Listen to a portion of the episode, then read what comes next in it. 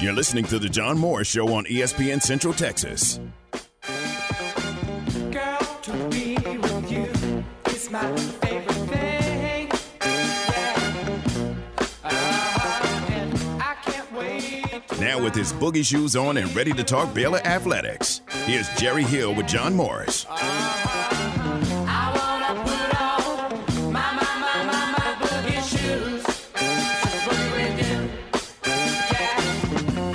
Back with us, uh, great intro. Jerry Hill joins us now, and Jerry and I are face to face, Aaron. So uh, I get to see. He didn't actually get up and boogie when he heard that music, but he started moving around moving, a little bit. yeah. He was moving there and were, grooving. There were parts He wasn't that the were only one. moving. parts. It's called my dancing in the chair. That's what that's what I do best, I think. That's pretty good. All right, welcome in uh, our good friend, and we hope yours, Jerry Hill from Baylor Athletics, Baylor Athletic Communications. Uh, we like to refer to you as the Baylor Insider. How's that? Let's let's go with that. Give us some good enough. Give us some good insight here on Yeah. the next to last day of May. Let's start with uh, I mentioned this Baylor football. Yeah. Uh, this is a date that folks may not you know realize uh, is a significant date for Baylor Yeah. football, but it really is. Yeah, this is uh, you know we had so many come in in the spring, John. You forget that there were a bunch of signees that you know weren't making it into the summer because it just seems like more and more now, even the high school signees, they're skipping that last semester, Yeah. graduating early and getting in in the spring. But uh, yeah, I had 13 more uh, additions uh, this week, and and still waiting on three or four more, I think. Uh, but yeah, a good group came in. Um, I, I wanted to touch on a few of the walk-ons just because there's not a lot of information out there about Hmm, them. yeah. So I thought this would be kind of cool to do this. Jacob Redding is a safety out of New Braunfels, pretty good size, uh, unanimous first team all district. So he's he's coming as they called him PWO preferred walk-on. So he's he's one of those. Dylan Schaub, he's a long slap long snapper from New Waverly, and he's the son of the head coach there, Dean Schaub. Hmm. Um, and if you remember, John, there was only one deep snapper in, in the spring. Right. I mean, Gar- uh, Garrison Grimes was Yeah. it. Yeah. You know. Um, so you know this gives them a, a little competition, but a, a you know a guy to kind of develop and stuff. But uh, you know, good good roots there. Um, son of the head coach. So. And, and then another one with some pretty good roots, Trey Lawrence, um, third generation Baylor Bear, linebacker out of San Antonio Reagan. Um, third generation, like I said, his dad, Donnie Lawrence Jr., uh, was a linebacker here in the 1990s, and his granddad, Donnie Lawrence Sr., lettered in the early 60s. That's so cool. Third generation guy, and I think he's excited about about being here. And then the fourth one is Cade Tessier, uh, quarterback out of Montgomery Lake Creek High School, 6'4", 210. Um, again, they don't have a ton of depth there at quarterback, but you know another another good addition to that room, I think, uh, with the with the ones uh, that went through the spring. Uh, had nearly 3,000 yards total offense last year, 32 touchdowns. So those were the walk-ons that came in, and then uh, uh, several, like I said, several of the signees are also in now. Brendan Bett, defensive tackle out of Killeen Ellison, DJ Coleman, safety out of Mesquite Horn, DK Kalu from Missouri City Ridgepoint, a defensive lineman, Dawson Pendergrass, a running back from Alba, Texas. Alba. You know Alba, Texas, I know right? the name. And you, you, I know you know at least one person from there. It's probably the only one. Yes, the only do one. Who do you know from Alba, Texas? From Alba, Texas. All right, tell me if I get this right. Uh, was that Gavy Lewis? that may be, Or Um, is it Carol Dawson? It's Carol Dawson. Carol. Dawson, yeah. But the other one Yeah. that went to Alba Golden High School. This guy was actually from Mineola High School. okay. But Alba Golden High School was the alma mater. Uh, one of their alma maters is is uh, Mickey Humphrey. Oh, really? The no, late, I did the not late know Mickey that. Humphrey. But yeah, Yeah. Mickey was from Alba. So that, that kind of struck me when I when I saw that. That's great. Uh, Isaiah Robinson, an offensive lineman out of Arlington Lamar. Trent Thomas, a defensive end out of Missouri, Missouri City Marshall. LeVar Thornton Jr., a cornerback out of Fort Worth Timber Creek. Good size. I think he was 6'3". Uh, Tayshawn Wa- Wilson, another cornerback, Cypress Mady Creek. And Jer- Jaron Woods, a defensive lineman from LaGrange. A lot of defensive guys Yeah. coming in. And then the ones that there's Johnny Carter, uh, cornerback, and Byron Vaughns, a defensive end linebacker, both Utah State transfers, and Sean Tompkins, an offensive lineman, 6'4", 330 out of Covington, Georgia. So those are that's the football editions, John. That was There the you go. football portion of our little segment here. Great preparation. Yeah. Uh, you spent a lot of time on that. And isn't it funny? I mean, it's May 30th, Yeah. and these are the last guys Last to get guys. here, right? Yeah. I mean, it used to be it was August when camp started, right. and then the guys came in. And we get to see them for the first time. But now you're really, I mean, it's not mandatory, but you're missing out if you're not here all summer. Well, and John, you I know you would remember, but I remember how big a deal move-in day Yeah, was yeah, that's for right. football guys. Right, you right. know, I mean, they were coming in early. They were, you know, starting camp first week of August or whatever, and it was a big deal that first move-in day for those football guys. Yeah. And now that's kind of a thing of the past. Right. This was a little bit of that move-in Yeah. day, you know, this weekend. So, uh, yeah, it's it is funny. I mean, all those guys are here. They'll be here all summer, Yeah. and and certainly they'll be more ready in, in August. That's cool. Good list. Thank Yeah. you very much for that. Absolutely. Uh, one question: One of the signees, Kalu, Mm-hmm. is his dad? Am I right? Is his dad Indy Kalu? You know, John, when I was doing all my research, I did not fe- I did not look for that one. Okay. So it may be though. Okay. That may be. I think that's right. I'm not 100% Okay. sure, so pretty good bloodlines there as All well. right.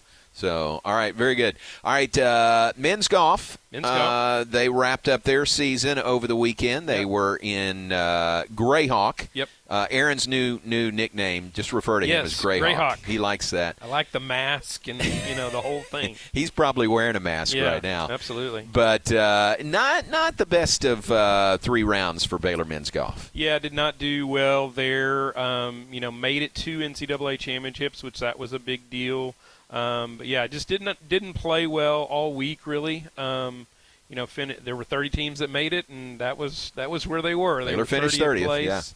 yeah. Uh, but one thing I did check in my all my research time, uh, the Baylor men and women both Uh-huh. made it to the NCAA championships, and there were only 12 other teams that did that. Oh, So very good. Baylor in kind of an elite company there of teams that or schools that sent both teams there. Mm-hmm. So that was that was kind of a positive out of that. And uh, Wake Forest defeated USC in the women's final, and then uh, we've got semifinals going on for the men right now. Um, but it's it almost wound up being all ACC. Really? Yeah, Florida defeated Virginia. Otherwise, it would have been an all ACC semifinal. Gosh. Because North Carolina defeated Arizona State, Florida State defeated Illinois, and Georgia Tech defeated Pepperdine. And they're so those four semifinalists are playing right now, and then the championship will be tomorrow. And uh, Johnny Keefer, Johnny Keefer. Uh, was a real bright spot for Baylor. Absolutely, he he shot 68 in the third round, and it took that to you know kind of uh, work his way up the ladder a little bit and uh, and get into that final round just just to be able to play another day. Uh, and didn't didn't play a great round yesterday. I think he shot 74 yesterday, uh, but finished tied for 52nd. Um, and yeah, great year for him, Mhm. and and good to see him you know finish strong there with that 68 on on Sunday. What are we saying? First individual to advance Yeah. since 09? Is I that believe right? it was 09. Yeah. Uh, Palladino, maybe? Yeah, yeah, I Cody think that's right. Yeah, I think you're right. So first since 09 to advance as an individual. Right. I remember, um, and I can't remember the girl's name, but they had an individual that was just, I can't remember if it was, I think she might have been the only one there. Mhm. Like, I don't even know that the team Oh, made okay. it. Laura Lenardi. Okay. That's who did. And she actually made it to that fourth round uh, on the women's side. Yeah. And the only reason I knew that is because they were they happened to be in Oregon that year, Hmm. and I was up there for the softball Oh, yeah, yeah. regional at Right. Oregon, having my father son time with Jonathan. Um, so I was over at the softball regional, but I was able to go over there each day and kind of follow her a little bit too. So Yeah. that was kind of cool. Nice, very Yeah. good.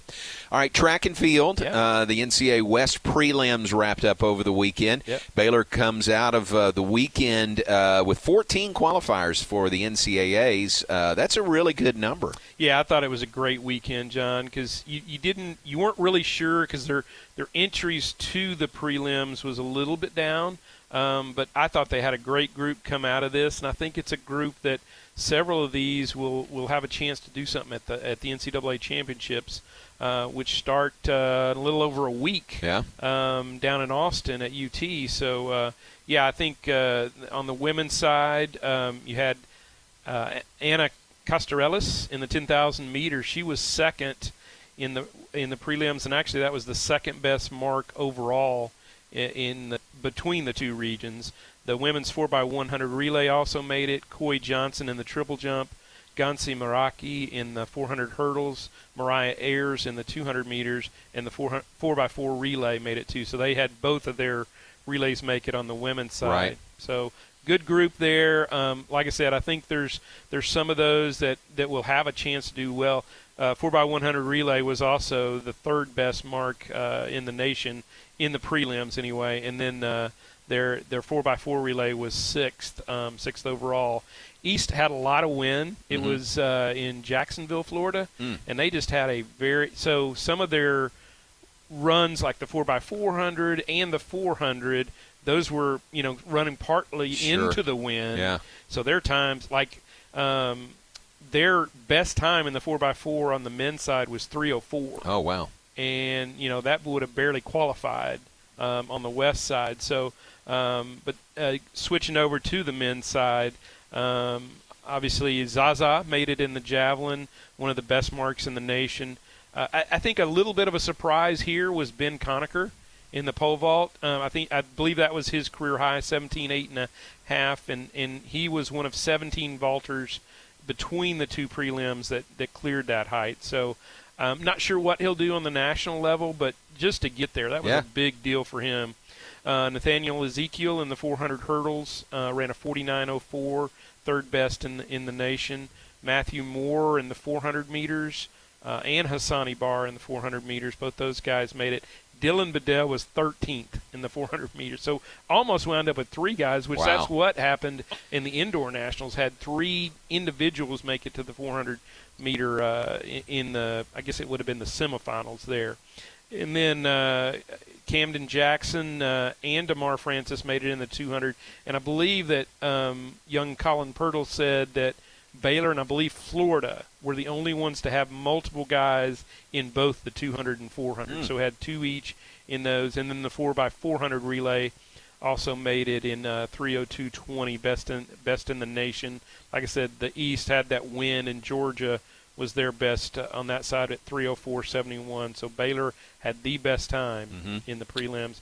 Their 4x1 relay did not make it, and at, as we talked about earlier, the women's 4x1 relay almost didn't make it. They had a review because they were real close to passing the baton out of the zone between the second and the third leg Wow. literally her her leg is up in the air, you know, crossing the line, but she got the baton before she took that next step. So they she was cleared, and and uh, Baylor, you know, made it through their third best time. So uh, and that was a program record.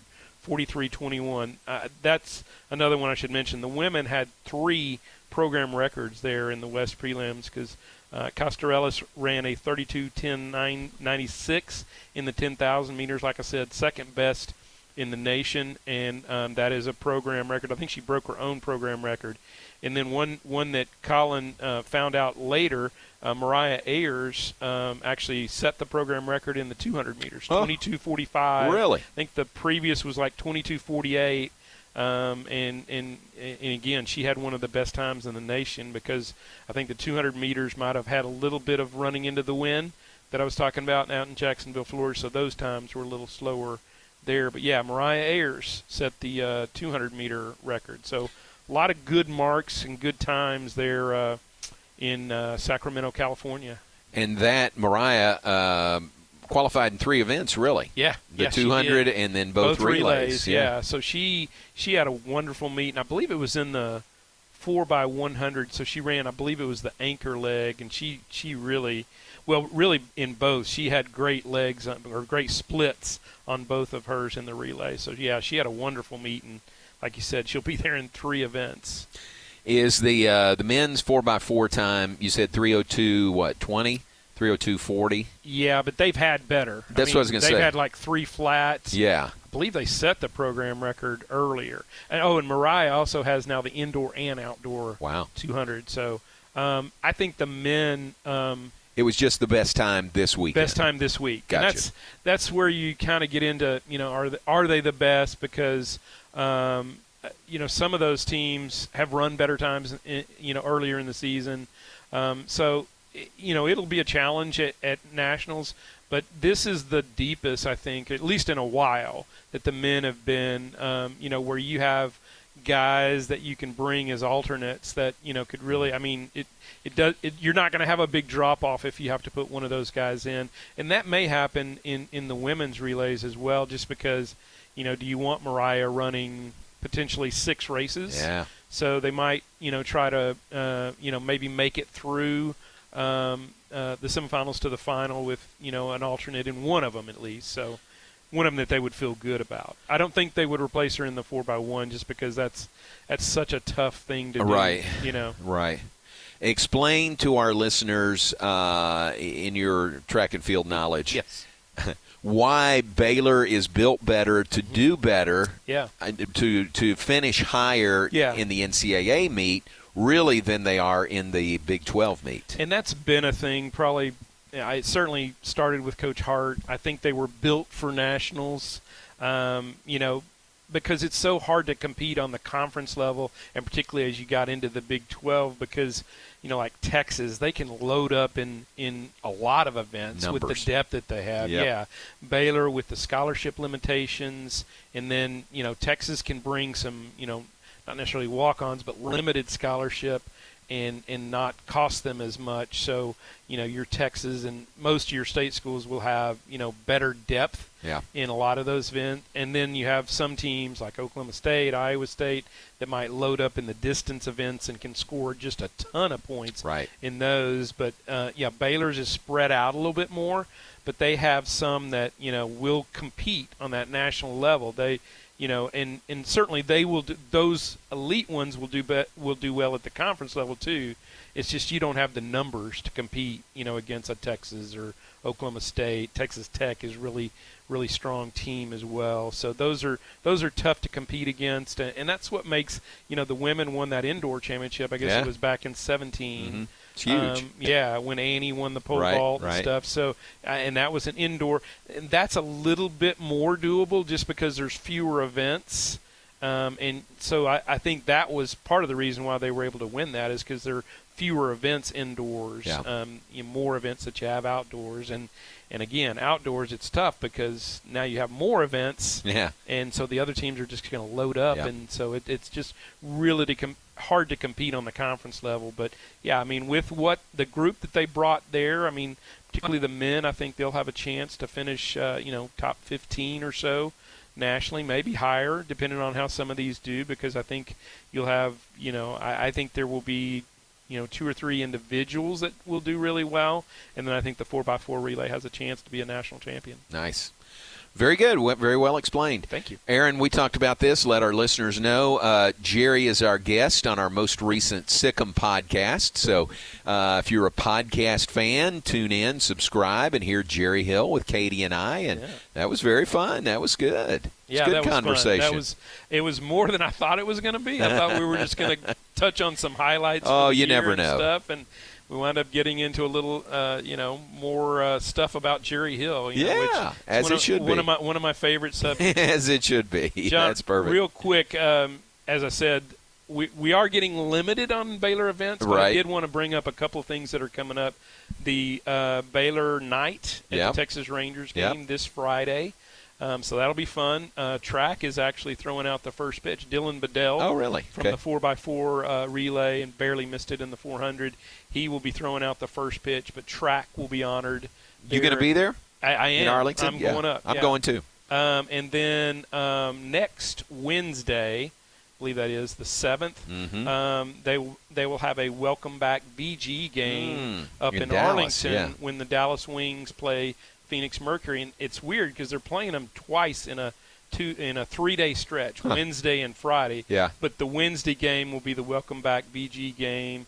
I know Nicki Collen will be up there. There'll be several representatives from Baylor, so that'll be a cool thing to welcome Brittney Griner back, uh, you know, into the states, playing back in the WNBA again. So that's that. That'll be a neat event next Wednesday. That's pretty cool. Where do they play? They play in Arlington? College Park Center. I believe it's on UTA's campus. Okay. I think. Okay. And I have never been to that Yep. arena, so I, you know, I'm going to try to make it.